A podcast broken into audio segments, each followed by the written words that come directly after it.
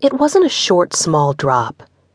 It wasn't the sort of plane hiccup that only shocks first time flyers like me. No, this time it was long.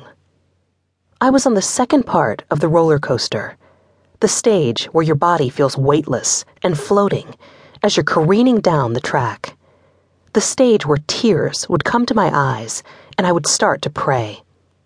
An announcement came on. Ladies and gentlemen, we are experiencing a period of turbulence. Please fasten your safety belts. The message didn't make anything better. Anyone who wasn't already sitting with their belt on was probably already bumbling their way through the cabin. I held on to the arms of my pod again, just hoping the moment would pass. And then there was Matt. Didn't I tell you that I wasn't going to let you fall? I turned to him and nodded slowly. It sounded nice, but how was he going to stop the plane from doing anything? Those words were just empty promises. Penelope, Matt said, with an intensity in his voice that diverted my attention from the growing panic in my belly. I did not take you on your first flight to Paris for you to fall. You won't. That's a nice thing to say, I said. Thanks for trying to help. Matt squeezed my hand harder, gripping it until it hurt. I'm not being nice, he said. If it even means that I need to shield you with my own body, nothing is going to happen to you. I won't let it. Matt's eyes pierced right through me. Would he really do that? Put his life on the line for me? That's silly, I said, in a quiet voice. You have your business. You're famous. The whole world will be looking for you. I laughed to myself. It was true. It has happened before. Just like at the library, I said. That rescue crew wasn't looking for me. I don't care, Matt said.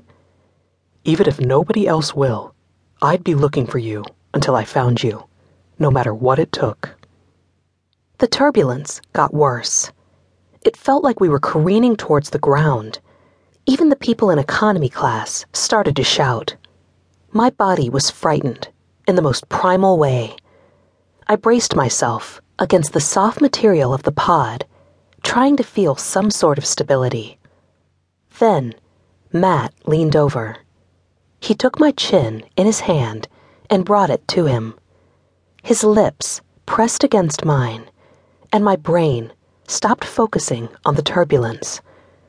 I still felt like I was falling, but not through the air. Matt's lips were warm, wet, and insistent. They tasted of wine and the chocolate souffle he had eaten. They felt like they were flooding my body with a molten fire that pooled deep down within me. It wasn't fair that he could catch me off guard like that. It wasn't fair that he could make my body react in the most primal way, too, just like I was falling through the air. Wasn't it enough that he was rich, hot, smart? Did he have to pull my heart around on a leash, too? Ahem. Matt pulled away, and the world spun for a second. Then I realized it. The turbulence was over. Instead, there was an annoyed flight attendant standing right next to me. Normal personal displays of affection are permitted, she said in a curt tone. But please take the feelings of the other passengers into consideration. Matt simply smiled at her, but my cheeks burned. I glanced at the other first class passengers, and an old woman with her small teacup dog was staring at us. Her wrinkled face was contorted into a scowl.